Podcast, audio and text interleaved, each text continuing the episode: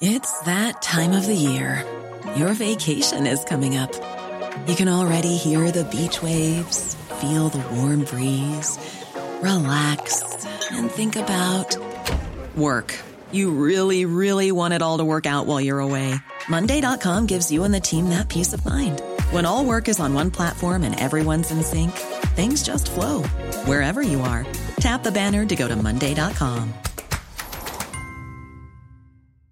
Quality sleep is essential. That's why the Sleep Number Smart Bed is designed for your ever evolving sleep needs. Need a bed that's firmer or softer on either side? Helps you sleep at a comfortable temperature? Sleep Number Smart Beds let you individualize your comfort so you sleep better together. JD Power ranks Sleep Number number 1 in customer satisfaction with mattresses purchased in-store. And now, save 50% on the Sleep Number limited edition Smart Bed for a limited time. For JD Power 2023 award information, visit jdpower.com/awards. Only at a Sleep Number store or sleepnumber.com.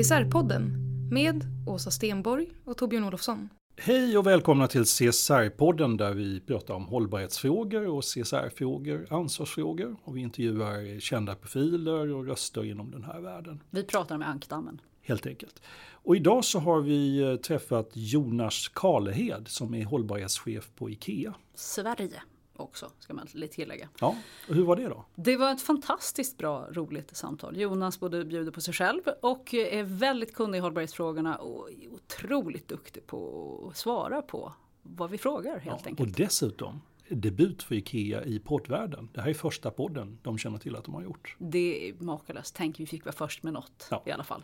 Trevlig lyssning. Välkommen hit Jonas. Tusen tack. Eh, vi har två hypoteser om dig. Det ena är att på dialekten kan man dra slutsatsen att du är smålänning, eller från Småland. Och det andra är att du har jobbat väldigt länge på IKEA. Är det fördomar? Ja, det är nästan eh, alla rätt. Eh, jag kommer från Kristianstad som är inte så långt ifrån Småland. Men det, det är faktiskt Skåne. Ja. Och sen har jag jobbat länge på IKEA. Det är ju 18 år i andra halvlek och sen så var det nästan två i en första halvlek. Så att det är nästan 20 år totalt nu. Och, och, och var det det här du jobbar med nu som du drömde om när du var ung gymnasieelev? Jag tror eh, att delar av eh, det jag jobbar med nu har jag haft med mig länge, länge, länge. Och eh, den andra delen har kommit under senare år, det vill säga när vi får ihop både den sociala delen som jag har varit eh, eh, intresserad av ända sedan barnsben. Eh, och sen så kommer miljödelen till något senare eh, i mitt liv. Och sen där någonstans så har också ekonomi och eh, jobba inom företag eh, varit en del. Så att alla de här tre pusselbitarna har nu, känner jag, verkligen fallit på plats. Eh, för mig och för företaget och också ute i samhället. Ju. Vem, vad är den sociala delen som ungdom? Det låter alltså spännande. ja, eh, alltså jag tänker att jag har eh, haft förmån att ha en, en brorsa som eh, har ett funktionshinder och Downs syndrom. Mm. Och, och, det brukar jag alltid fundera på när man tänker liksom, oh, var kommer de här och de här engagemangen ifrån? Men, men den, den känner jag tydligt, den, den, den bär jag ju med mig utifrån eh, den här omtanken om att alla ska med och tänk när vi bryr oss om eh, Martin då, min brorsa i detta fallet, att han har det bra och så vidare. Och det är alltid en viss form av eh, utanförskap när du har ett handikapp. Men när alla hjälps åt då, i familjen, bland vänner, i samhället så blir det fantastiskt fint. Och det är klart, den, det är ju den tråden som har med sig en barnsben. Men intressant. Vi blir jätteglada. Vi är djupt engagerade i sånt också. Ja. Eh, du, nu, måste jag, nu ska jag göra så här, eh, intervjuns stora klo. Eh, och jag vet inte om jag kommer lyckas med detta. Men när man söker på ditt namn så dyker det upp någon som spelar gitarr i ett punkband. Och jag har, är det du? Det låter väldigt bekant. Är det, för det, jag, I nästa steg, så, alltså, dessa band har inga bilder på sig så jag tänkte nu ska jag belägga att det är han med bild. Men det är du. Ja, vi har ju teorin att han har utplånat dem och suttit och Ja, väldigt... Rensat nätet från det. Men det Exakt. är du alltså? Ja, det, absolut. Vi, Berätta om din musikintresse. Ja, vi, alltså vi, jag har hållit på med musik eh, sen jag var eh, väldigt liten kille. Ju. Jag kommer ihåg första gångerna jag, man lyssnade på de första punkbanden på 70-talet liksom, och det förändrade mitt liv på något sätt. Så bara yes, där, där sitter det. Eh, och sen dess så har vi ju spelat i eh, lite olika band, eh, jag och min kompis för den tiden också sen barnspel. Och bland annat så satsade vi för fullt. Vi ska ut och förbättra både världen och oss själva genom vår musik då på mitten av 90-talet. Och då är det Monkey Pig? Då är det Monkey Pig ja. Som var stora? De var stora Jag har lyssnat på dem också faktiskt. Men jag såg, det här Glue är det någonting du gör nu? Eh, nej, men däremot så efter Monkey Pigs eh, alla satsningar, eh, all in, eh, full fart så, så eh, vi släppte lite skivor och så. så eh, ja, drog det väl ner lite på tempo. Sen så spelade jag gitarr i vårt kompisband då, Global, som också satsade stort ett tag. Men de hade replokal i samma lokal som vi. Så och, det är mina vänner också. Och de, det här håller du fortfarande på med? Nej, eh, det här är ju sen slutet av 90-talet så att det är ju nu, nu har du många, många år sedan ja. Men så sitter jag och spelar själv hemma gitarr så för husbehov. Och... Men om jag modererar dig på en konferens, lovar du att spela gitarr då också? Om jag tar med gitarren? Det hade varit ja, överraskande. Då, då, har vi en deal då ja. Förstå vilken klo det ja, Det blir en fantastisk kombination. Ja. Men numera så är du ju då, eh, har titeln eh, hållbarhetschef eh, ja. på svenska försäljningsdelen Ja, IKEA Sverige Ikea och retail-delen då ja. i Sverige. Sustainability Manager tror jag det kallas på den engelska titeln. Vad innebär ja. det, den rollen? Det innebär ju att eh, jag har ansvar för eh, hållbarhetsstrategin, hur vi tar ut den i IKEA i Sverige. Och det är ju en, en global hållbarhetsstrategi som IKEA har. Men sen varje land eh, hittar ju de delar som, eh, som vi tycker passar Eh, vår marknad, våra medarbetare. Så eh, i praktiken innebär det då att, att göra planer och sätta strategier för IKEA i Sverige. Att uh, ut och prata med alla medarbetare, alla funktioner, säljavdelningar, marknadsavdelningar och så. Och, och sprida kunskap och det goda ordet och inspirera kring uh, hållbarhet. Så det, det spänner ju både från uh, den sociala delen och miljödelen. Så att det är otroligt eh, inspirerande och, och kul jobb. Mm. Du, du klev på den här rollen i februari 2014. Ja. så? ja. Eh, och, och uh, varför fick du rollen? Hur kom det sig att du blev rekryterad till den? Mycket bra fråga. Det, jag alltså misstänker jag, att det finns en anledning. Ja, jag hoppas ju det. Eh, dels att jag själv är ju väldigt intresserad av, av hållbarhet och varit i många år. Jag jobbade eh, på säljavdelningen i, i massa år i olika roller.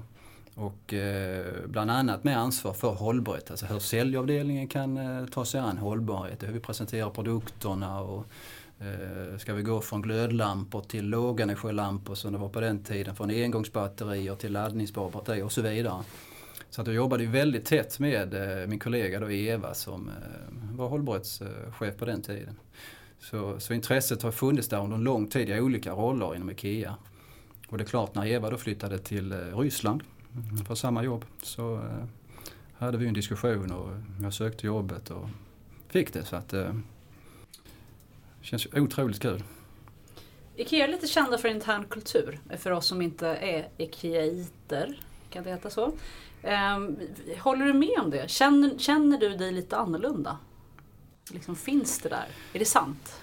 Alltså jag, eh, det, det, finns absolut en eh, kultur och värderingar. Sen eh, känner vi oss inte annorlunda så tillvida. Utan, men däremot är det ju, det är ju starka värderingar inom IKEA. Att alltså vi gör saker tillsammans med, ändå med lite linje annorlunda och en viljestyrka liksom att förändra saker. Och, um, så, att, så jag tycker det, det präglar ju faktiskt vår vardag. Jag har jobbat i eh, några andra företag också och, och kan se både likheter och olikheter. Så att, eh, jag tycker väl att det är en styrka för oss att eh, det är väldigt tydligt med eh, värderingsdrivet företag, i synnerhet när det gäller hållbarhetsfrågor. För, för det, det överlappar ju varandra väldigt. Nyckelfrågan med hållbarhet det är ju också de här nyckelorden, göra saker tillsammans. Med, vi måste ha driv och kraft ändå och inte bara prata om det och våga göra lite annorlunda lösningar.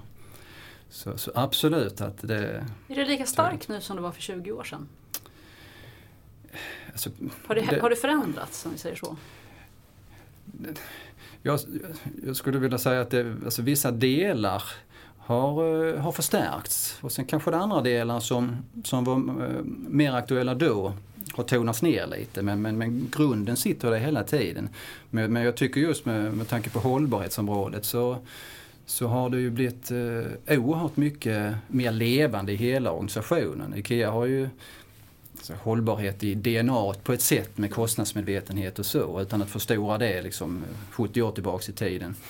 Men, men det är ju nu när vi blivit medvetna om planetens utmaningar, vårt företags utmaningar som den delen av våra värderingar, vår kultur verkligen eh, blir en del av vår vardag och som vi måste förstärka ännu mer. Så man jackar i kulturen mot en sanning som har blivit global istället på något sätt? Fakta stödjer kultur här Absolut, så, och det, det, känner jag väldigt tydligt att där, eh, och det skulle jag vilja påstå är vår stora kraftkälla. Jag känner det själv när jag pratar om hållbarhet att, att eh, när jag hämtar kraften från, från Ikeas eh, vision, alltså varför vi finns som företag, skapa en bättre vardag för de många människorna det är då det verkligen kommer en riktig motor in i sammanhanget för då finns det inga tvivel om vilket håll vi ska. Mm. Att skapa en bättre och mer hållbar vardag för de många människorna. Det finns ju ingenting som är mer relevant än det i dagsläget för ett företag eller för ett samhälle. Nu ska jag flika in och göra en liten hyllnings... Jag har haft nöjet att talarförbereda Jonas inför ett eh, engagemang. Och han var den enda chefen som sa, nej men jag behöver väl inte ta taxi, jag kan väl ta bussen. Då blir jag så här, gud vad fint! Äntligen! Men det är, det är de ändå de där små sakerna som spelar roll. Så det låter ju så här fånigt när man lyfter det som ett här exempel. Men det, ja. det är väldigt påtagligt. att Annars så pratar man väldigt mycket men så tar man ändå taxi. För att... Och du, du tror han gjorde det med flit liksom, för att det skulle kännas så? ja, intrigant han är. Ja, så kan det vara. Så kan det, jag tror inte det i och för sig. Jag tror inte ens han kommer ihåg att han sa det. Nej, Nej titta han ser helt blank ut. ja, nu är det ja. Eh, som hållbarhetschef på IKEA Sverige, jag misstänker att du ingår i liksom ett helt stort hjul av personer som håller på och jobbar med hållbarhetsfrågorna. Hur, hur är ni bemannade? För att det är ju även globala sidan och andra företag. Och ja, eh, alltså det känns ju oerhört tryggt att eh, jag har ju 155 000 kollegor som också är hållbarhetsansvariga. Okay. Med samma titel på eh, sitt visitkort. 150. 155 000 hållbarhetsansvariga. Okay. För det är så vi ser det, att alla som mm. jobbar på IKEA är ansvariga för att ta in hållbarhet i sin vardag. Sen självklart så är det ju en eh, organisation som eh, har förmånen då att, att få jobba extra mycket med frågorna. Och, och där sitter vi eh, med motsvarande roll som jag har då, eh, hållbarhetsansvarig för ett land, finns det ju alla 28 IKEA-länder. Och sen så finns det en global eh, organisation med vår globala hållbarhetsansvarige Steve Howard som har ett team med specialister inom kommunikation och olika fokusområden. Och sen så finns det ju specialister inom vårt sortimentsbolag som jobbar med kemikalier, som har koll på varenda liten molekyl i, det området. Och någon som jobbar med eh, vår uppförandekod för leverantörer inom eh, leverantörsledet som har all koll på det. Och för vår del och för min del då som jobbar som hållbarhetsansvarig i retail så är det ju snarare att vara specialist inom retail-delen. Hur, hur kan vi vara mer hållbara inom våra egna operationer, varuhusen i Sverige och hur kan vi möta kunderna och inspirera våra kunder att leva ett mer hållbart liv hemma.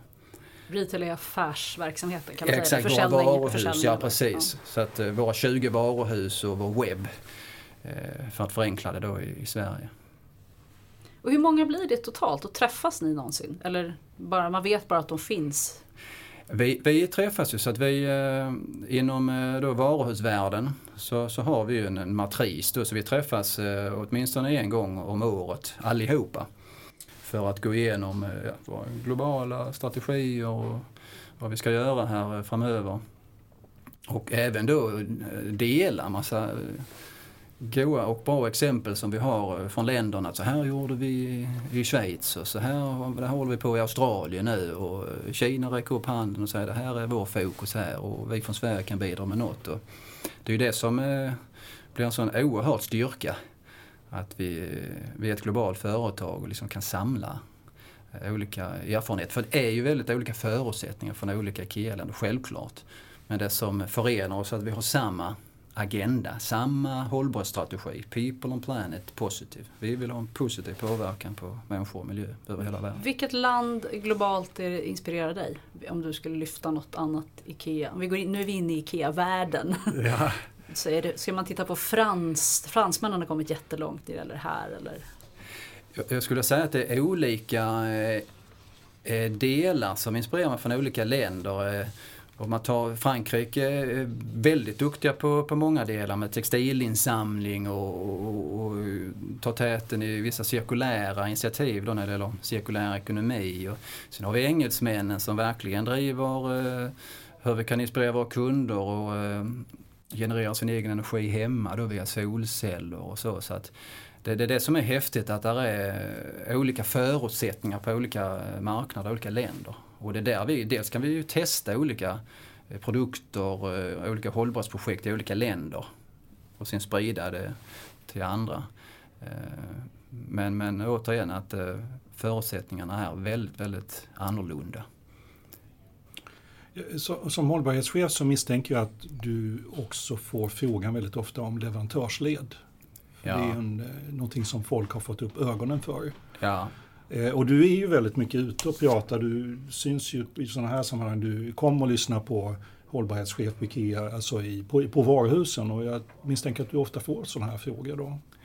Absolut. Mm. Ehm, och det är ju en väldig för, förmån att kunna få ut och prata i hållbarhet i olika ämnesområden. Om du tänker specifikt kring leverantörsledet ja. så är det ju en fråga som, som verkligen engagerar eh, våra medarbetare, våra kunder. Och det, det, det, märker vi i mötet med kunderna och vi ser det också i våra undersökningar så när vi ser liksom, vad är det för frågor som är viktiga. för att Det är oerhört viktigt att, eh, att vi tar hand om medarbetare, inte bara inom IKEA som företag utan även eh, längre ner i vår värdekedja hos leverantörer. Mm. I Indien, i Kina, i Barnarbete är ju en sån fråga som Absolut. har varit väldigt mycket på tapeten ja. sista åren. Ja. Får du ofta fråga om det?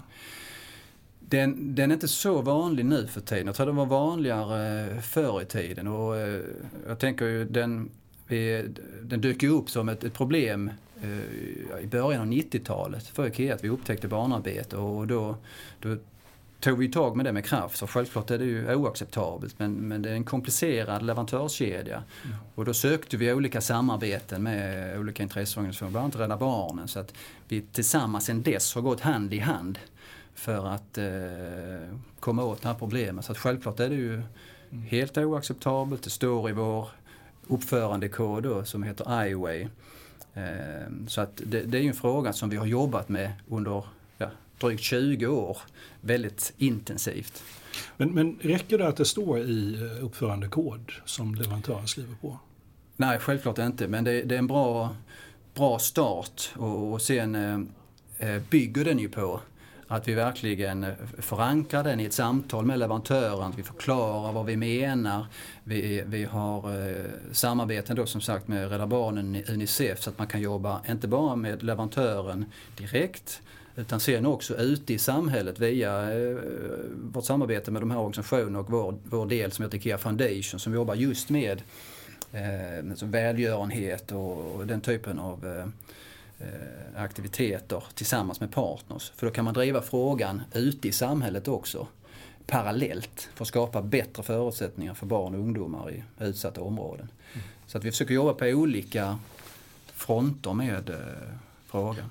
Om nu en journalist på ett av dina fina besök på varuhusen plötsligt eh, kommer fram och så säger han att han har fått uppgifter om att eh, eh, den här plastbrickan på blåmes, den, den verkar vara tillverkad av barn i Kina. Vad, mm. vad säger du då? Hur, hur, agerar du på den frågan? Ja, dels så förklarar jag att Du har fel. hade varit ett, ett dramatiskt svar. Men, Ja. men självklart så, ehm, så förklarar jag att det, att det är oacceptabelt att vi har det i, i våra uppförandekoder och, och så. Så att eh, det blir klart vilken inställning vi har om inte det är klart sedan tidigare. Mm. Men det triggar igång någonting misstänker jag om med ett sånt påstående. Det utlöser någon slags plan om man börjar kolla upp det och så Ja, absolut, för, för alltså får vi ett sånt påstående så eh, inte bara ska vi förklara hur vi tänker utan det sen, sen släpper vi det. Sen är det ju full fokus på att, eh, att ta tag i problemet direkt. Så att i, i så fall så, så går vi ju till eh, leverantören och eh, undersöker direkt. Och det är ju helt eh, oacceptabelt. Vi, eh, vi sätter en åtgärdsplan och eh, blir inte den åtgärdad så är ju en konsekvens av det här eh, avtalet som leverantörerna har med oss att eh, då, då avslutar vi samarbetet. Om vi upptäcker barnarbete som inte sen kan åtgärdas inom eh, en kort tid. I Svenska Dagbladet 2015 så blev, var det en kort intervju som du gjorde och då pekade du ut cirkulär ekonomi som Ikeas största framtida utmaning. Eh, håller, du med, håller du med dig själv sedan 2015? Och vad gör ni för någonting i så fall då? Ja, jag, jag, eh, Du är överens med jag, dig själv? jag är överens med mig själv. Ja. Den, eh, det är det ju verkligen och den är ju, den är ju både superspännande och där är så mycket innovation och nya tankar och ny kraft i cirkulär ekonomi och samtidigt är det så utmanande liksom att, att ändå sätta ord och aktiviteter på. Men, men självklart för oss som företag så, så är det ju en förutsättning för om vi ska vara fortsatt framgångsrika. Det vill säga hur vi omfamnar den cirkulära ekonomin. Vad gör ni då, rent konkret? Ge mig de här krispiga exemplen nu. Alltså rent konkret så, så har vi ju eh, stora delar av den cirkulära ekonomin som eh, ett av de här tre fokusområdena i eh, vår hållbarhetsstrategi, då People and Planet Positive. Och det handlar om att vi strävar efter att bli resurs och energioberoende. Och bägge de här delarna är ju nyckelelement också i en övergång från linjär till eh, cirkulär ekonomi. Och konkret när det gäller eh, resurserna, det vill säga materialen vi använder. Vi använder ju mycket trä, bomull och eh, i synnerhet i våra två stora material. Då kan vi ju bidra med att sträva efter att ha hållbara material. Exempelvis att all vår bomull nu kommer från mer hållbara odlingar. Menar du hållbara, hållbara miljö och sociala aspekter eller du hållbara håller en lång tid? Alltså vi måste tyvärr i ordet dåligt. Håll, hållbara utifrån att eh, det, det är miljö och eh, sociala Ja, aspekterna. mm, Eh, Så att man minskar vattenanvändning, kemikalieanvändning och även att odlarnas familjeinkomst ökar. Om man nu tar bomullen som ett exempel. Och, och samma plan har vi för eh, trä, där vi är ju en jättestor användare av eh, trä i världen. Till eh, 2020, att då ska all vårt trä komma från eh, hållbara källor. Så att antingen certifierat av FSC, den stora certifieringsorganisationen, eller vara återvunnet. Så det är ju ett exempel när det gäller eh, materialen då som ska in i eh, det cirkulära flödet. Och sen så självklart så, så jobbar vi på att då stänga de här materiallooparna på eh, primärt nu våra huvudmaterial. Alltså, eh, trä, kartong då i synnerhet och plast. Så att vi kan eh, ta ansvar för det materialet, eh, se till så att vi, eh, vi fraktar det på ett bra sätt, effektivt sätt till eh, återvinningsanläggningar eller till våra egna leverantörer som sen gör nya produkter av vårt eget, inte avfall utan resurs, självklart är det det. Eh, och på det sättet då ta stegen in mot den här cirkulära ekonomin. Så om jag gjorde, nu gjorde vi en gigantisk cirkel i huvudet där vi såg, först såg vi de här hållbara materialen, bomull och trä som var märkta. Det är Ja. bra, det är check. Sen som jag tycker det är lite så här, det är inte cirkulär ekonomi för mig. Cirkulär måste vara den där flö- cirkeln. Men nu har vi pumpat in allt det här, 100%. Idag, av de 100% du får in, hur mycket kan du ta runt i loopen? Inte så stora delar som vi skulle vilja Och om vi skulle leka idag. procent, eh, men, nu, är vi inte, nu vill vi inte, nu är vi, så här, nu är jag här. Ja. Om vi mätte det, är det 3 procent? Ja. Är, det en, är det ens en 1 procent? Alltså om vi tar exemplet eh, plast så kanske det är en eh, 10% idag. Det är ju mycket. Eh, och, och där har vi ambitiösa planer på att öka det. Och är det även 10 procent av de som har stuckit iväg hem till kunden? För det är ju den svåra loopen egentligen. Du säljer en sak och sen hur fasiken ska jag få tillbaka den in i min loop? Ja, det, det, är ju andelen av återvunnen plast i ja. våra produkter. Ja just det, så då tänker vi, du samhället ja, i stort. Ja, som vi primärt nu, eh, och, och det är det som är utmaning också. Primärt så tar vi den plasten från eh, våra egna loopar för att där vet vi att vi har kontroll över innehållet i plasten. Men det som är då den stora utmaningen och det är därför det här tar en liten tid då när det gäller övergången till cirkulär ekonomi att vi behöver en ännu större marknad för återvunnet material. Så att idag har vi ju inte tillräckligt med material. Lika mycket material som vi skulle vilja när designer nu sitter i Älmhult och ska produktutveckla tillsammans med produktutvecklare. De vill göra en, en ny pall i återvunnen plast men det finns inte tillräckligt med plast. Och det finns inte kvalitetssäkrat till, tillräckligt Exakt. Så jag, är, nu ska jag, säga, jag är väldigt öppen för att allting tar tid men vi måste se var är vi innan vi också, för att annars börjar vi prata om det som det redan har hänt och så inser vi ja. att vi är så långt ifrån att det har hänt så att det inte ens, liksom, vi är inte ens på startblocket nästan. Eller? Ja, och, och, där har du en poäng för det, det, det är ju det som är en av de stora utmaningarna just med cirkulär ekonomi. När någonting blir ett, eh, ja, ett modeord, eh, buzzword i alla fall. Det är någonting som är nygammalt med kretsloppssamhället och så men nu är det ju väldigt aktuellt att prata cirkulär ekonomi och då är det ju lätt att vi alla tror att det kommer hända imorgon efter denna intervjun eller i nästa vecka eller nästa år. Men det är ju långa processer som vi nu inom IKEA arbetar med. Eh, och det är ju ändå 200 år då linjärt mm. tänkande. Så det är ju beteendeförändringar för oss internt. Och det är beteendeförändringar för konsumenter, alla vi som konsumenter. Jobbar du någonting med designfolket för att stödja den här förändringen? För det är, liksom, vi måste ju gå till roten på något sätt. Och många gånger är det ju de som tänker tidigt som måste börja tänka annorlunda. Ja, eh, så tillvida att vi som jobbar inom eh, varuhusvärlden, vi, vi kan ge feedback till eh, våra kompisar, kollegor då, som jobbar inom sortimentsbolagen då, utifrån vad våra konsumenter och kunder vill ha när det gäller eh, återvunnet material och vilka typer av produkter man vill ha. Sen så är de specialister på ett av de här tre benen som vi har delat in cirkulär ekonomi då inom IKEA. Och det första då, det är ju där vi just börjar med oss själva som vi kallar eh, alltså designa för cirkularitet. Och där är ju den stora delen av eh, den cirkulära ekonomin, alltså kan du komma rätt på det från början så är det ju mycket som pekar på att det är nästan 80% har vi löst då. Mm. Det vill säga då designar vi produkten rätt, den är eh, reparerbar, separerbara material, moduler som du kan sen växa med när du blir äldre och så vidare. Eh, och, och de ansvarar för den delen.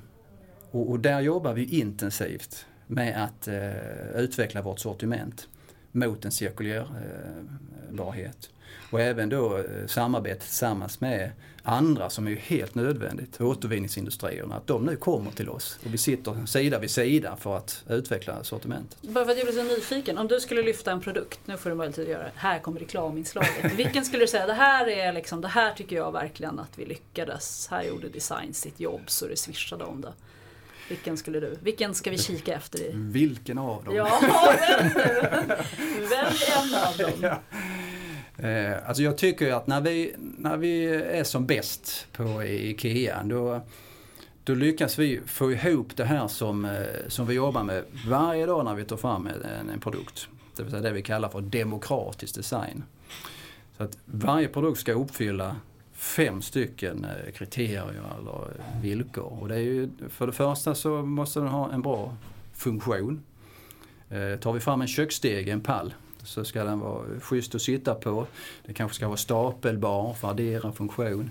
Den ska ha en eh, schysst design, det är det andra.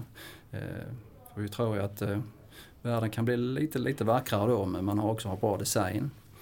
Sen vill vi att den ska ha en eh, bra kvalitet. Så att eh, den ska hålla så, eh, så länge vi och kunderna vill att den ska hålla. Och därför testar vi den i både egna och externa eh, laboratorier. Det är det tredje. Och sen det fjärde då, att den även ska vara tillverkad på ett eh, hållbart sätt. Hållbara material och människor som har eh, schyssta hållbara villkor.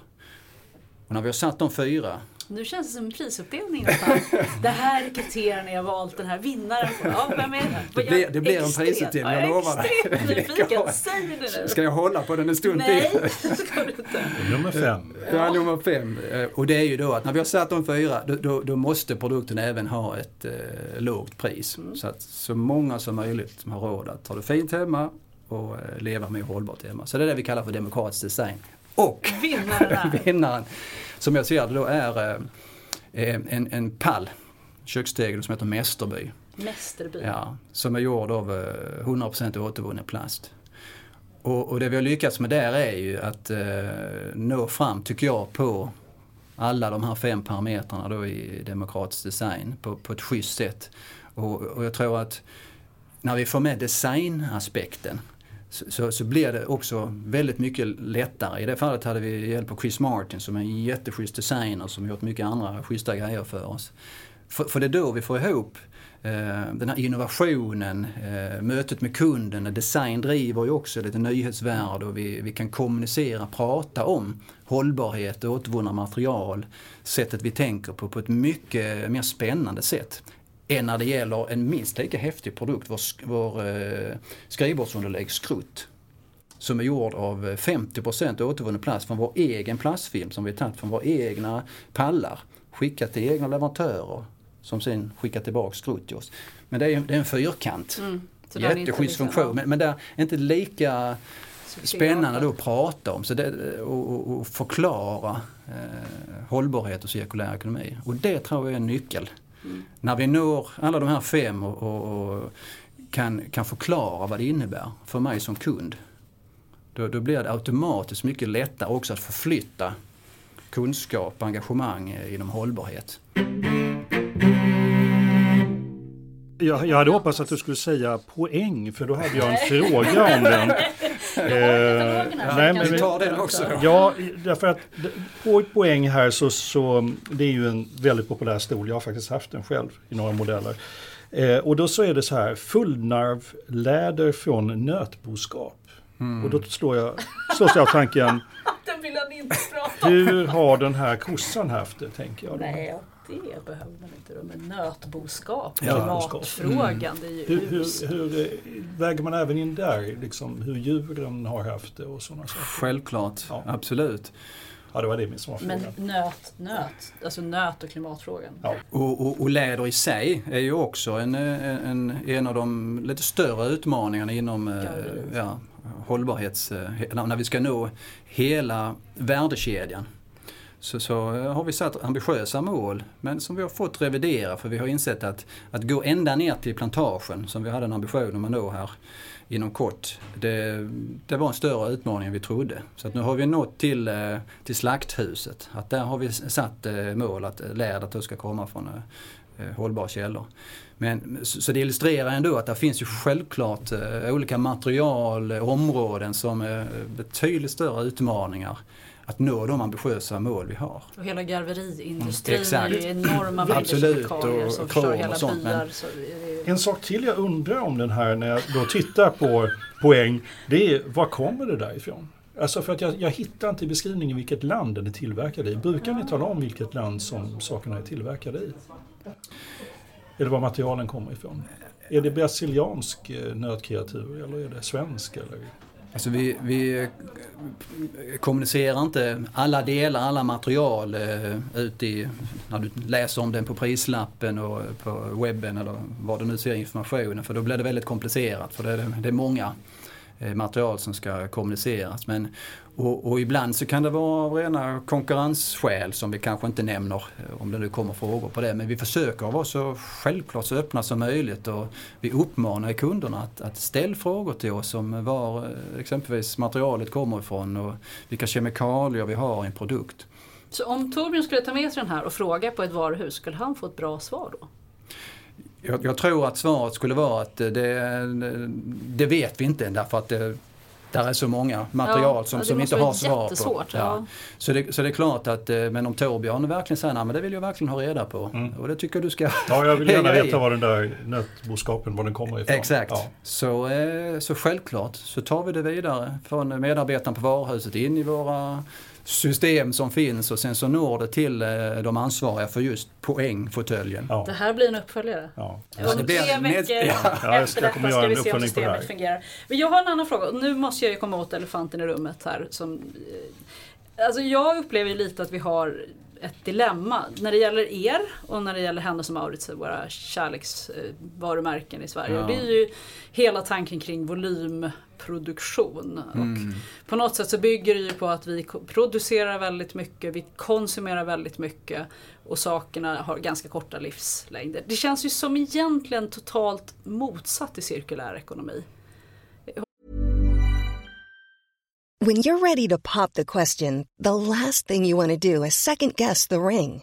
At BlueNile.com you can design a one-of-a-kind ring with the ease and convenience of shopping online. Choose your diamond and setting. When you find the one, you'll get it delivered right to your door. Go to Bluenile.com and use promo code LISTEN to get $50 off your purchase of $500 or more. That's code LISTEN at Bluenile.com for $50 off your purchase. Bluenile.com code LISTEN. Everyone knows therapy is great for solving problems, but getting therapy has its own problems too, like finding the right therapist, fitting into their schedule, and of course, the cost. Well, BetterHelp can solve those problems. It's totally online and built around your schedule. It's surprisingly affordable too. Connect with a credentialed therapist by phone, video, or online chat, all from the comfort of your home. Visit betterhelp.com to learn more and save 10% on your first month. That's BetterHelp, H E L P. Quality sleep is essential. That's why the Sleep Number Smart Bed is designed for your ever evolving sleep needs. Need a bed that's firmer or softer on either side? Helps you sleep at a comfortable temperature? Sleep Number Smart Beds let you individualize your comfort so you sleep better together. JD Power ranks Sleep Number number 1 in customer satisfaction with mattresses purchased in-store. And now, save 50% on the Sleep Number limited edition Smart Bed for a limited time. For JD Power 2023 award information, visit jdpower.com/awards. Only at a Sleep Number store or sleepnumber.com. Ser du, har, ser du samma elefant som jag ser? Eller har du ingen elefant? det finns många djur i, ja. i rummet men eh, alltså, vi, det, självklart är det en relevant eh, fråga för att eh, vi som stort företag så är vi en del av konsumtionssamhället och vi är en del av alla utmaningar som finns inklusive det du beskriver. Och sen samtidigt så eh, är vi ju en del av lösningen. Och, och, och vi som stort företag vill vara en stor del av lösningen. Och, och det är därför vi har eh, en ambitiös hållbarhetsstrategi då, People on Planet Positive. Så att vi, vi sätter ambitiösa mål för att kunna få ihop de här bägge delarna. Att kunna möta vår vision på IKEA, att skapa en bättre vardag för de många människorna. Det innebär att vi vill nå ut till så många som möjligt. Men ni måste göra om så väldigt mycket. Det är så, det är så hemskt mycket. Det är, det är så fundamentalt inne i, er idé är så fundamentalt inne i, i eh, volymproduktion, volymkonsumtion. Ja. Kommer ni klara den där, det där som du vill? Det är vi ju helt eh, övertygade om att Tvivlar vi ska göra. Tvivlar du aldrig på det? Men det, det, är klart att vi, vi har inte alla, alla svaren när vi sitter här idag och inte imorgon heller eh, på hur vi ska nå dit. Men, men det vi är helt på det klara med att eh, för att vi ska överleva som företag för att kunna nå den här visionen att eh, skapa en bättre vardag för de många människorna, då måste vi gå från en linjär till en cirkulär ekonomi. Sätta superambitiösa mål på våra huvudmaterial. Att uh, de ska vara uh, cirkulära. Nu, nu är du ju bäst i världen på det här på IKEA. Därför att du är deras hållbarhetschef. Men om jag hade intervjuat en varuhuschef mm. istället. Eller om jag hade intervjuat Sverigeansvariga. Hade mm. de varit lika invästa och duktiga på cirkulär ekonomi? Jag tror att många av oss, alltså varuhuschefer och Eh, Eh, chefer i Sverige har en, en, en bra allmänkunskap kring cirkulär ekonomi. För det är ju något som vi pratar mycket om internt på IKEA och det är ju bland de områdena som man också eh, läser om oss nu i media också. Om, eh, vi får frågor om det. Så att jag tror att eh, i de stora dragen så är man väldigt medveten om det. Och i synnerhet då eftersom det är en central del i vår hållbarhetsstrategi som som vi vill ju att alla som jobbar på IKEA Sverige ska känna till, alltså de tio viktigaste sakerna mm. vi jobbar med på IKEA. Jobbar du med ledningsgrupper med de här frågorna? Ja, absolut. Och, ehm, och, alltså vi samlar ju ledningsgrupper, vi samlar eh, inte bara ledningsgrupper men eh, ledare på ett varuhus. Både utifrån eh, kunskap för att diskutera de här frågorna men också att inspirera. Att hur kan ni nu på varuhuset här i, Kalmar Eh, integrera och göra hållbarhet som en naturlig del i allas vardag här? Vad har ni för nyckelfrågor? Kan detta vara någonting? Och, eh, inspirera till att man tar ett ägandeskap. För det är det också som är nyckeln. Återigen utifrån det här att vi är 155 000 hållbarhetsansvariga. Det, det, det är så vi vill det ska vara. Det är det vi jobbar med varje dag. Eh, vi på G Sverige sitter med det varje dag nu. Att, att verkligen integrera hållbarhet i varje funktion. Säljavdelningen är fullt ansvariga för sina eh, hållbarhetsmål. Marknadsavdelningen likaså. Logistikavdelningen, kundrelation och så vidare och så vidare. För att det är enda sättet att vi nu ska få en utväxling på hållbarhetsarbetet och accelerera det för att nå just de här målen som vi pratar om, att bli cirkulära. Det kan aldrig sitta hos eh, en som mig som eh, hållbarhetschef eller mina kollegor som är eh, journalister och specialister på hållbarhet. Jag, jag, jag ska säga faktiskt, jag köper, dels så delar jag verkligen din uppfattning om att implementerad hållbarhet handlar om att alla har en roll att fylla. Eh, det som jag blir lite så här fundersam kring, det, du har också, det är liksom, hela du är som ett Parisavtal. Det finns mycket frivillighet i vad är det här för dig? Och I Ryssland får man göra det och i Sverige gör vi det. Och så inspirerar mm. vi varandra. Men samtidigt måste det finnas en basblock som är en piska där vi mm. slutar inspirera varandra och säga mm. Det är no shit Sherlock. Du i Paris, ni får inte låta bli att prata om de här frågorna. Alltså, det finns ju mm. också en basnivå som måste vara gemensam. Absolut. Och en, en tvingande förändring som inte bara ska vara inspirerad utan en väldigt tydligt visa vägen arbete också. Absolut. Och, och, när jag tittar på cirkulär ekonomi som är, tror jag, är en elefant i alla fall, det är vad jag tror. Mm. Liksom, finns det en agenda där du säger det här är vad vi globalt ska vara år 2020, det här är vad vi globalt ska vara 2050, 2025? Finns det en sån som man kan krafsa på liksom? Absolut. Och, eh, alltså, om vi har pratat om inspiration och eh, lite pariserhjul och hur du nu uttryckte det, det. Det är absolut en nyckel att inspirera men självklart hela vår eh, People on Planet Positive-agenda är full av KPI av mm. mål. Ja för alla de här funktionerna. Så, så det är just den eh, kombon mm. som är så otroligt viktig. Så det är därför när vi är ute nu hos ledningsgrupper och varuhusen då är det ju dels eh, moroten, mm. hur kan vi alltså inspirera, sprida goda mm. exempel. Men självklart så är ju basen där. Här är KPI-erna som vi alla ska möta. Det här har vi på IKEA committat oss till. 2020 så ska vi producera lika mycket förnybar energi som motsvarar all energi som vi använder. Punkt. 2020 så ska all eh, plast till våra, vårt plastsortiment komma från förnybara eller återvunna källor. Punkt. Jag är så glad. Tvång är underskattat. Tvång är underskattat. Det är bra. Men, men, för att du ska få en, en, en, utväxling sen på det där så kallade tvånget då, så självklart så måste det ju till eh, inspiration. Ja, det är absolut. där överväxeln kommer. Absolut. Du ska motivera människor men också vara väldigt tydlig vad riktningen är. Absolut. Exakt. Så det är inte tvång egentligen, jag håller med. Eh, vindkraftverk. Ni gillar ja, vind. Det gör Sen vi. 2015 så är ni självförsörjande på el i hela Norden om jag förstår rätt. Vi älskar vind. Ja, ni har investerat i egen vindkraftverkspark uppe i Glötesvålen i Härjedalen va? Ja. Eh, det måste ha kostat en hel del pengar. Det kostar pengar, det gör det Hur absolut. Mycket? Ja, hela den investeringen är ju dryga miljarden. Ja. Eh, de 30 vindkraftverken i Glötesvålen. Ja, och var det lätt att få med eh, ledningsgrupp och så på att investera en miljard i det här? Självklart så är där... Eh... Nu ler han, transparens han, han log nu, ja. vad roligt. Eh, självklart är det där diskussioner fram och tillbaka. Det är det här IKEA ska göra utifrån att eh, få tillbaks pengar på investeringar och så vidare. Det är ju ena vågskålen. Det andra är att vi har en superambitiös hållbarhetsagenda som eh, vi har satt upp de här målen. Eh, att vi ska vara eh, självförsörjande till 2020 i hela världen. Så självklart är det böljande diskussioner men det är ju inget snack om saken att det är bestämt fullt ut att det är dit IKEA ska.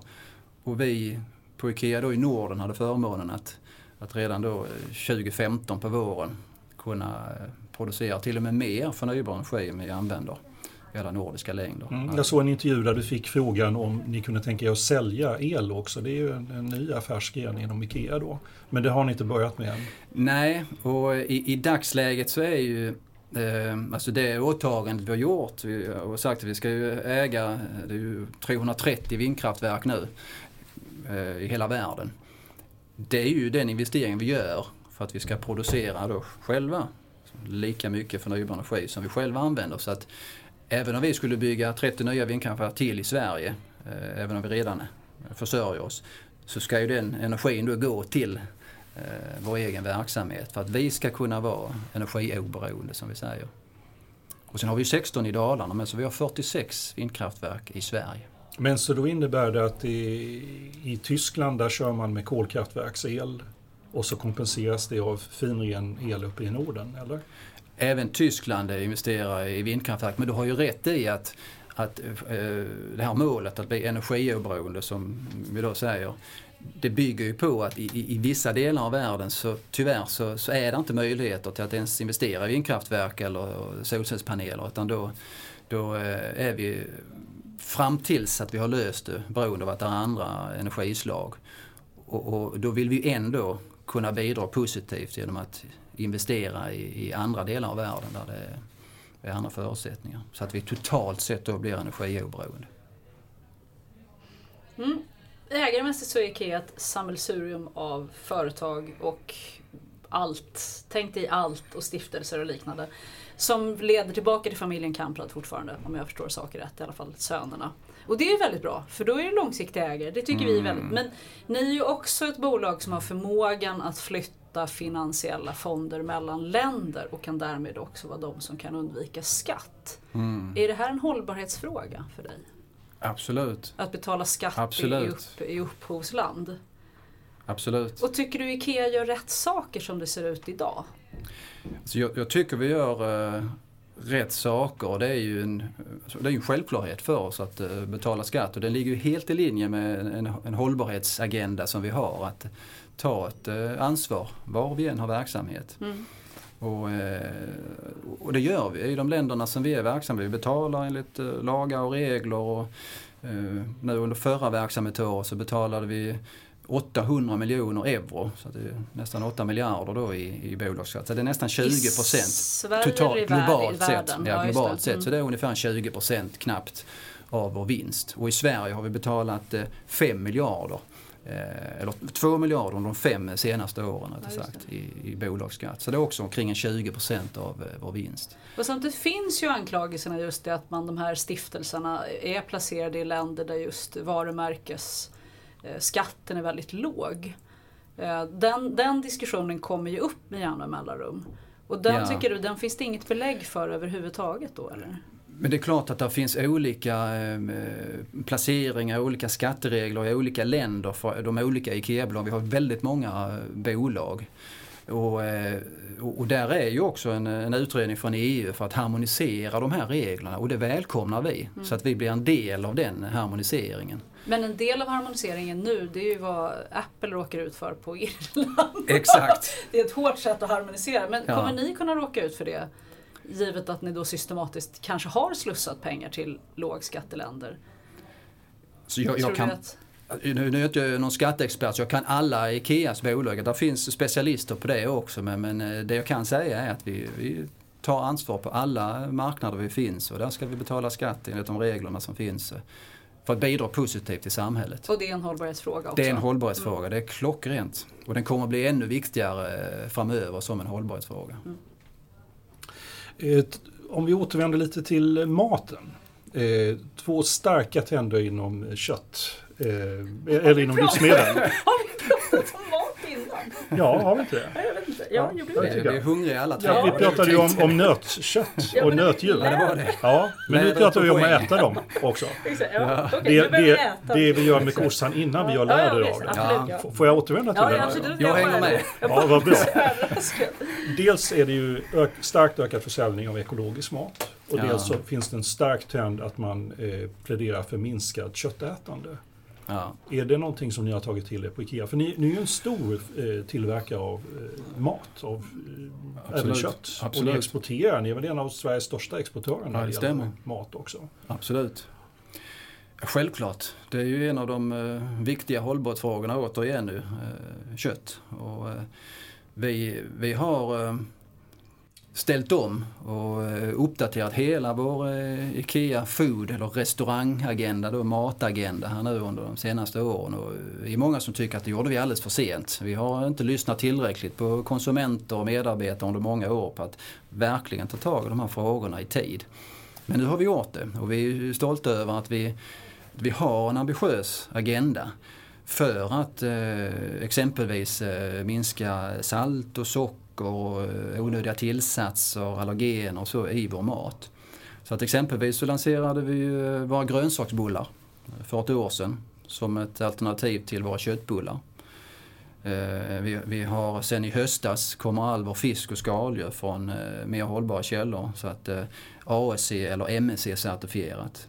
Så att vi är nog världens största restauranger som har hållbar fisk och skaldjur. Vi har halverat sockret i, eh, i dryckerna i våra dryckestorn när man kommer till slutet av varuhuset, även på restaurangerna. Så att jag tycker vi gör en massa bra eh, saker här nu för att förflytta den här agendan. Men kommer ni ta bort köttbullarna? Vi kommer inte Undrar ju hela världen. ja. Nej, vi, vi, kommer inte att ta bort eh, köttbullarna och, och där, eh, där ligger ju också en, eh, en insikt och en omtanke om att, eh, att om vi kan äta minska mängden kött vi äter så, så kan vi fortfarande ha eh, eh, ett köttätande och ändå klara hållbarhetsmålen. Och det är där det här dragläget ligger hos oss också. Alltså hur, hur kan vi som företag som vill nå ut till de många kunderna eh, inspirera utan att skriva på näsan och eh, styra för mycket. Men det är inspirationen som gör att vi förflyttar det. Och, och, och, och, sen om det kommer, sen så kommer det ännu fler vegetariska rätter och vi uppdaterar sortimentet nu i en rasande fart. Så, eh, Hjälper ni här. kunderna rätt där i valet av mat? Så att eh, här kan du äta det gamla vanliga men här har du ju det som är rätt. Eller hur, hur, hur hjälper ni dem fram? Vi, vi, vill ju göra det utifrån eh, eh, Alltså vår, det, är ju, det är ju en central del i, i hållbarhetsstrategin också. Vi kan alltid peka på mål och målsättningar där eh, för att motivera om det är någon som inte har, har trott på den riktningen. Men konkret i en restaurang så, så gör vi det genom att eh, visa grönsaksbullarna på eh, en liten hetare yta i restaurangerna och inspirera kunderna att här nu, nu finns det ett eh, alternativ eh, också genom prissättning för, för att styra mot de här alternativen. Så, så det självklart så eh, jobbar vi ju varje dag med det eh, från medarbetarna på IKEA Food och vårt restauranggäng.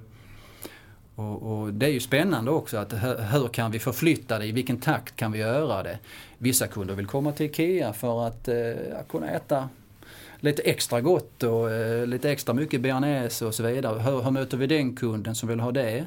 Samtidigt som vi vill inspirera våra kunder att eh, äta mer hållbart. Så det är jättespännande diskussioner ni, vi har. Ni måste ändå tillfredsställa alla kundernas ja. önskningar. Så det är inte så att du säger att ja, men vill du äta mer bearnaise då får du gå någon annanstans. För att här får du bara grönsaksbullar. Nej, Nej i dagsläget är det inte det. Och, eh, Kommer det bli så? Det, det, tror jag inte utan jag tror att alla vi, kanske även vi som sitter kring detta bordet ibland skulle vilja ha lite bearnaise. Och, Eh, nyckeln är kanske att vi, eh, vi äter mindre bearnaise eh, och när vi gör det så är den eh, hållbart producerad. Vi äter mindre kött men när vi gör det så är det hållbart kött. Så det är ju vår ledstjärna att vi vill ta stora kliv eh, åt det hållet. Och det är ju superspännande för att maten är ju så nära oss. Eh, och det vet vi ju, som du nämnde innan, att ekologiskt sortiment eh, det drivs ju i synnerhet från, eh, från Sverige utifrån våra konsumenter i ökningstakt. Ser ni några sådana här tydliga tecken i mätetal av att eh, människor börjar välja mer hållbara produkter, både mat och möbler? Ja. Och vilka, vilket skulle du peka på? Var har ni haft störst utväxling? är det vid köp av eh, Mästerby eller vilket är det? Var, var kan man ja. se det? Jag skulle säga att, eh, dels så ser vi det ju, eh, både i samtalet med kunderna varje dag i varuhuset, mycket mer frågor kring eh, hållbarhet. Mm. Exempelvis kring kemikalier. Det, det, är en fråga som har dykt upp dramatiskt mycket ofta, vilket är fantastiskt bra. Vi uppmanar kunderna, fråga mer. Och, och, det illustrerar ju också vikten av att vi driver samma frågor i samhället. Det vill säga giftfri vardag, giftfri förskola som olika intresseorganisationer och politiker driver. Och, och, där vi då kan bidra från vårt håll, från ett företagshåll. Eh, så att vi driver de frågorna tillsammans. Så det är ju ett exempel. Ett exempel på ett sortimentsområde som eh, har ju dramatiskt ökat, det är ju, det är ju på belysning. Det, det kanske har varit det tydligaste sortimentsområdet eh, de senare åren eftersom det har varit eh, också ett gott exempel på att alla parter i ett samhälle driver samma fråga. Det vill säga att vi fasar ut gamla glödlampor som är ineffektiva, ger mer värme än energi. Eh, och eh, då fasar in lågenergilampor och sen då i nästa steg LED-lampor. Och där har vi ju gått mm. all in så vi har bara LED sen förra hösten. 100% LED. Så att det sortimentet har ju gått fantastiskt bra och det, det tycker jag är eh, en sån erfarenhet som verkligen ger mig personligen då styrka också. Och när det gäller hållbarhetsarbete att när, när, vi når ut med ett sortiment som, som faktiskt är bra för, för kunden, för man sparar på elräkningen. Och det är också ett jätteschysst ljus och det finns dimbarhet och styrbarhet. En massa goda grejer. Fräckare, coolare design på produkterna för de som gillar det för att det är små, små dioder. Eh, och sen är det bra för miljön, uppenbart, vi sparar energi. Och därmed är det också bra för IKEA. Mm. Bra exempel. Så, att, ja, så jag tycker den, den ger råg i ryggen liksom att gå all in på sortimentsområden. Jag skulle bara, alltså, ja, det här är ju någonting, IKEA-katalogen är ju en sån här som landar så dunk i dörren, innanför dörren mm. varje år. Och jag tänker inte ens fråga dig varför du bara skickar den digitalt istället för katalog, för den frågan får ni säkert en massa gånger. Men det är ju här, det är i den här som jag skulle bli inspirerad till en mm. hållbar livsstil, mm. tänker jag. Det här borde ju vara mm. ert manifest ja. för det. Så då ägnade jag mig åt att bläddra igenom den och så tänkte jag så här, mm. hur blir jag nu? Nu satte jag på mina hållbarhetsglasögon. Eh, och då ska jag först säga, jag tycker ju att det ni gör genomgående är väldigt snyggt kring vad är Sverige? Alltså hur ser svenskheten mm, ut? Det är ju mm. alla färger på människorna i den här katalogen. Och ja. de är alla åldrar, liksom, väldigt bra i mångfaldssammanhang. Ja. Det finns inte en enda med en synlig funktionsnedsättning.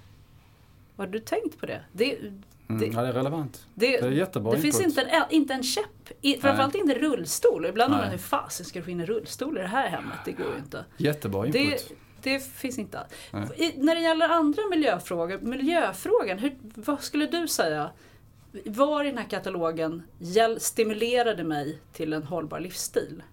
Så att det är synligt. Ja. Jag tror att, ehm, alltså som du själv sa, så är det ju exempel både på eh, omslaget och sen baksidan utifrån mångfaldsperspektiv mm. och sen så har vi eh, mer hållbar eh, fisk på baksidan då med våra laxborgare som mm. kommer från eh, certifierad ASC. Men ni lagar ingen vegetarisk mat i hela katalogen? Nej det kanske inte gör. Det, Nej, det, det är också, inte. Du, vilka hållbarhetsglasögon du har på dig. Jag tänkte jag skulle liksom... Då måste jag låna nästa gång. För det, men jag håller med att vi kan självklart bli ännu bättre i en katalog. Och, och för mig som som jobbar med hållbarhetsfrågor varje dag så det är ju den inputen jag hela tiden ger till mina kompisar som jobbar med en katalog. Och jag tycker ändå att vi har tagit eh, bra steg framåt. Vad skulle du eh, peka ut som ett bra steg om vi är konkret? Ja, belysning till exempel, ja. där vi pratar LED och energispar på kök, där vi pratar om källsortering i... Ja, det är ett uppslag och det är jättetråkigt. Så. Det, går, det är lätt att vara hållbar också. Ja, det visste vi ju redan. Då ska vi göra det ännu bättre till nästa år. Det är inte sexigt uppslag liksom. Ja. Och lite matförvaring eh, för att minska matavfallet och så. Så att jag, eh, jag håller fullständigt med dig, vi kan bli ännu bättre. Eh, men jag, jag tänker att en styrka som, som vi har det är att, att vi kan integrera hållbarheten i de olika sortimentsavsnitten här och de kanske smygs in i olika lösningar vi visar. Så hur kan du källsortera på ett schysst sätt hemma? Ja, men då, då spränger vi in det i köksavsnittet. Det är inte det att det är en stor rubriksida, så här kan du leva mer hållbart i hela hemmet. För vi, vi tror inte på det som är det, för då blir det så Nej, men det- paketerat. Så att, Det var jag nog inte ute efter. Jag var nog ute efter dina sneak... För, för det är också så här, om man läser den katalogen och så ser jag så här. I en debattartikel säger du WFF, i WWFs debattartikel, tillsammans med WWF så konstaterar du i en debattartikel att år 2030 då ska svenska hushållen konsumera 4 ton CO2. Idag konsumerar vi ungefär 10. Det är en väldigt radikal omställning. Och så tittar jag på den här katalogen och säger steg på vägen. Mm. Alltså, kommer vi klara av de där målen? Måste, måste, nu är jag tillbaka på det här. Ja. Måste vi på något sätt? Och hur? ja, återigen, eh, alltså cirkulär ekonomi är ju en Men var är nyckel. återvinningssidorna här där det står så här, så här bryter du ner din möbel, här tar vi emot dem. Åk aldrig bil till oss, bussarna går. Det finns så mycket ni skulle kunna gjort som, det behövs ju så mycket mer om vi verkligen tar det här på allvar. Jag håller fullständigt med dig. Och, och, och det vi pratade om tidigare är att, att vi, vi har vi gör mycket redan idag när det gäller materialåtervinning och så vidare. Vi har mycket kvar att göra när det gäller att verkligen leverera på de här delarna som ingår nu i den nya cirkulära ekonomin när det gäller delning och eh, uthyrning, eh, eh, reservdelar och så vidare. Och, och det projekt som vi sitter med nu, återigen 200 år av linjärt tänkande. Vi går in nu med full hastighet i eh, den cirkulära ekonomin. Och där är många spännande projekt på gång som just eh, tar upp de här eh, nya eh, ja, ekonomierna som kommer i cirkulär ekonomi. Men vi har inte landat i alla projekt. Så därför tar vi inte ut dem stort i exempelvis i katalogen eh, detta året. Men jag är helt övertygad och eh, ska jobba varje dag för att, att det ska eh, bli mycket synligare här inom väldigt kort eh, framtid. Så nästa år när jag får katalogen då kommer jag säga nu har det hänt. Nu är det inte business as usual, nu är det nytt. Ja, jag skulle kunna tro. Vi har många spännande projekt som vi sitter med just nu. Liksom över en handfull i, på IKEA i Sverige. För att just ta de här sprången inom cirkulär ekonomi. Och där är ju vissa som redan är ute idag. Vårt samarbete med Blocket till exempel. Mm. Är du IKEA Family-medlem kan du sälja din IKEA-möbel eh, kostnadsfritt. Mm. eh, Jo men det vet ju jag, men det fanns ju inte här. Nej, liksom. och det är just vill det. jag ju läsa Jag om håller med här. dig. Får, får jag testa en teori lite grann? Att Ja. du, eh, ni, ni jobbar väldigt effektivt och vi beundrar jättemycket av det ni gör. Men är lite samtidigt, samtidigt så, när man tittar på katalogen som är väldigt traditionell kommunikation, Ja. så blir det plötsligt väldigt svårt. Det är väldigt mycket krafter som brottas med varandra Ja. och det finns en tröghet i systemet. Alltså det finns Ja. ju många marknadschefer som sitter och anser att hållbarhetskommunikationen får inte störa den vanliga reklamen som Mm. man säger. För att man ser det som två helt aparta saker. Man Mm. ser inte hur hållbarhet gynnar affären. Mm. Och där ligger en problematik som jag gissar även finns lite återspeglad i er katalog också. Ja, men självklart, det är ju, det är ju den, eh, den stora utmaningen också för ett företag. Alltså hur, hur får vi ihop den här eh, övergången till det nya hållbara samhället utan att tappa eh, kunder och, eh, och så vidare. Eh, just på kort sikt. Och, och där, där får man hitta ett rätt tilltal. Vilka produkter är det vi förflyttar och vi ska själva hänga med. Så att det, det, självklart är det ju en, en, en liten spänst i, Ja, precis, men det finns också ett större fokus på risken att tappa kunder än att få nya kunder. det, det finns självklart i vissa grupper, många av oss på IKEA har ju självklart en fullständig tro till 100% på att, eh, att våra kunder vill leva ett mer hållbart liv hemma. Pratar vi om eh, produkter som kan hjälpa våra kunder till det så kommer också den andra delen av eh, hållbarhet, alltså den ekonomiska hållbarheten automatiskt. Så jag tror att eh, det, är kunskap också och kanske också lite kommersiellt mod som också behövs eh, ännu mer. Jag tycker vi, vi, vi har ett fantastiskt bra samarbete mellan olika avdelningar på IKEA i Sverige när det gäller de här frågorna. Men, men eh, för- helt relevant fråga att vi kan ju ta ut det ännu bättre i en IKEA-katalog. Ja, jag tänker på den här artikeln som Åsa hänvisade till, med, som där, där, en debattartikel som du var med och, och signade tillsammans med flera andra. Ja. Eh, där pratar man ju om en undersökning från WWF och, och siffrorna man lägger upp där, det är liksom att 50% av de tillfrågade tänker på klimatfrågorna varje vecka. Ja. 80% är beredda att göra justeringar i sina inköp och sitt liv. Mm. Och då tänker man att det så att säga basen och intresset från kundernas sida borde ju göra att hastigheten även i kommunikation och, och visualisering av det här borde kunna ja. öka i tempo mycket, mycket mer. Ja, jag håller med om att det kan öka ännu mer. Sen tycker jag att vi, vi, vi förflyttar eh, det här eh, rejält. Inom IKEA i Sverige då, både i varuhusen och i en eh, katalog som ett exempel och på webben och framförallt så jobbar vi intensivt med det nu inför kommande verksamhetsår som vi säger som började nu först september. Att det här är, det här är ju en fråga om eh, vår fortsatta framgång som företag. Sen tror vi ju också på IKEA att, att ett av de starkaste verktygen för att förflytta just hållbarhetsfrågan, både för oss själva, för kunderna och eh, inom övriga eh, intressenter i samhället, för vår del, det är just att prata om demokratisk design. Som jag nämnde tidigare, de här fem olika kriterierna som vi har för att ta fram alla produkter. Och det är också ett huvudämne som vi börjar katalogen med för att just beskriva detta. För det upplever vi är en, en berättelse, en historia som inte är så, så känd bland konsumenter och andra i samhället att det är så eh, vi på IKEA bygger hela vårt sortiment. Och kan vi berätta om det så blir det tydligare också att hållbarhet är en, en, eh, är en del av de här fem faktorerna. Men vi, men vi kan inte kompromissa på någon av dem. Vi kan inte bara köra hållbarhet utan att det är en schysst design då, Chris Martin på, på pallen. Allting måste funka och det är det som är det häftiga, det roliga och det spännande som vi vill eh, sätta på IKEA. Och när vi når det, då, eh, då börjar det här hända på allvar. Men nu ska jag väl, nu sitter jag lite krass. Är det inte där vi är väldigt mycket med hållbarhetsprodukter? Att ett tag i början var det äckliga viner men de var bra tillverkade. Nu är det faktiskt goda viner och mm. de har ekologiska druvor. Alltså jag tycker att vi har kommit dit väldigt långt. Att hållbarhet kan inte vara det enda.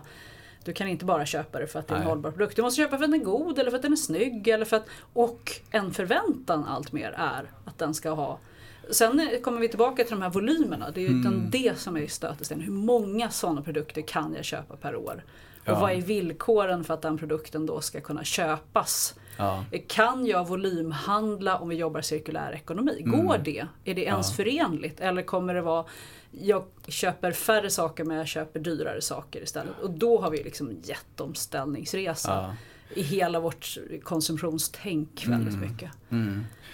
Alltså, alltså så då, då, säger era fem kriterier är bra men det behövs ja. någonting till där ni säger så här och gång, när minskar vi gånger hundra. Ja. åker aldrig hit, du köper en sak på nätet och det gör du var tredje år. Ah, ja. Där satt den! Och, och, och, det här är ju också en del av den cirkulära ekonomin. Alltså det är det vi inom eh, varuhusvärlden då arbetar med. Förutom att vara designers, produktutvecklare på sortimentsbolaget pratar om hur man vill designa produkten. Där ingår ju de här fem parametrarna då mm. när de designar. Så är vårt ansvar sen också att inom vårt cirkulära IKEA prata om hur, hur kan våra konsumenter, våra kunder förlänga livet på en mm. IKEA-produkt. Jo, sälj den på Blocket. Eh, vi kommer att ha mycket, redan idag har vi 2000 reservdelar. Vi pratar inte så mycket om det på IKEA, det måste vi börja göra. Vi måste utöka sortiment, vi måste ha workshops kring hur man kan reparera, förlänga livet på IKEA-produkten. Eh, om du vill hyra din IKEA-produkt istället, om du vill dela. Så det är hur många spännande projekt, tankar som vi arbetar med just för att ha en lösning på det du beskriver. Mm. Hur kan vi fortsätta växa mm. som företag? Det vill säga nå vår vision, skapa en bättre vardag för de många människorna inom planetens begränsningar. För vi, vi, det, det, kan inte vara ett motsatsförhållande, i synnerhet om man tänker globalt. Eftersom vi ju ser att inom de närmsta decennierna så kommer det ju tillkomma ett par miljarder konsumenter in i det här konsumtionssamhället. Å ena sidan är det ju eh, ett fantastiskt steg för man tas ur fattigdom. Men å andra sidan är det ju den här utmaningen för mm. planeten som vi alla är medvetna om. Men det är där vi känner att vi kan bidra. Mm. Ja, nu, jag tror att vi ska komma till änden. Vi brukar ha en ände där vi alltid tror, vi har en tilltro här i podden, det är att eh, vi pratar alldeles för mycket om misslyckanden. Vi pratar alltid om allting som är så bra. Du har ju en enorm talang att hålla med oss, det är ju jättetråkigt nästan. Så fort vi har hållit emot så är jag så här, jag håller helt med dig, så går han vidare bara otroligt snyggt eh, tekniskt, eh, retoriskt tekniskt. Men har du något misslyckande som du skulle dela med dig av? Och säga, vi tror att det finns lärande i misslyckanden. Vi pratar mm. för mycket om mm. framgångar och så säger vi, döljer vi att vi faktiskt på vägen har lärt oss någonting av att vi har misslyckats. Har du någon misslyckande historia som du skulle lyfta fram? Hur lång tid har vi kvar? har du så många? jo men det är klart att eh, IKEA bygger ju på en massa misslyckanden också som vi, vi hela tiden vill lära oss av. Och, alltså, förutom ett som vi redan har pratat om, det, det är ju hela vår matagenda. Att vi skulle varit mycket tidigare på det utifrån att utveckla mer hälsosam och hållbar mat. Så, så finns det ju mängder av produktmisslyckanden som vi tar fram. Och ett exempel är, tycker jag är väldigt tydligt när vi tar fram produkter som vi har alla ambitioner i världen om att den ska hjälpa våra kunder att leva ett mer hållbart liv hemma. Men, men den blir för teknisk, den blir för svår att eh, både visa för våra kunder i varuhusen. Det bygger ändå på ett, visst mått av att vi som, om man är kund hos IKEA, att man, man enkelt och snabbt ska kunna förstå eh, produkten. Eh, och sen användandet av produkten hemma hos kunden också, att det blir, det blir svårt. Det är inte enkelt tillräckligt. Till exempel? Du har ja, vi har en energi, energimätare som vi, har, eh, som vi lanserade för något år sedan som är hur bra som helst i sig. Men eh, där du kan koppla den till din elförbrukning hemma och se när du konsumerar som mest och då ja. ändra ditt beteende. Men det blir för svårt för oss att visa den på ett bra sätt i våra varuhus så att våra kunder förstår att detta är riktigt bra för att du ska ändra ditt beteende och leva mer hållbart liv hemma. Så vi måste ta tillbaks, göra om, göra rätt från början. Och hela tiden med den insikten om när, när vi är som, som bäst och starkast då på IKEA, det är när vi, när vi får till det här enkla. Mm. För då kan vi nå ut till, till de många kunderna och då kan vi också inspirera de många att leva mer hållbart liv hemma. Blir, får, får vi inte med enkelheten, då når vi inte ut brett. Det var så fint slut så vi mycket tackar så mycket. Tack för att du tog dig tid att komma hit. Vi låter Tusen dem hänga tack. i luften där, enkelheten ska ta. Ja. Jättekul. Tusen tack för bra diskussioner. Tack. Tack.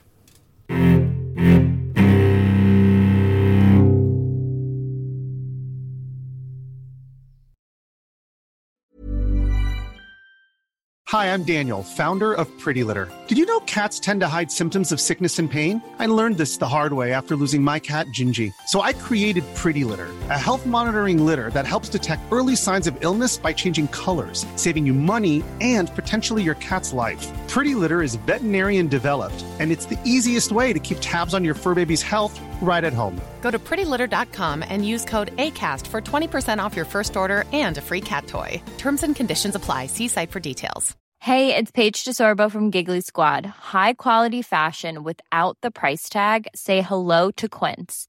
I'm snagging high end essentials like cozy cashmere sweaters, sleek leather jackets, fine jewelry, and so much more. With Quince being 50 to 80% less than similar brands.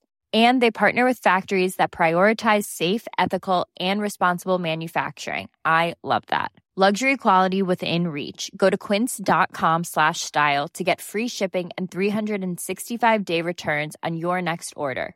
Quince.com slash style.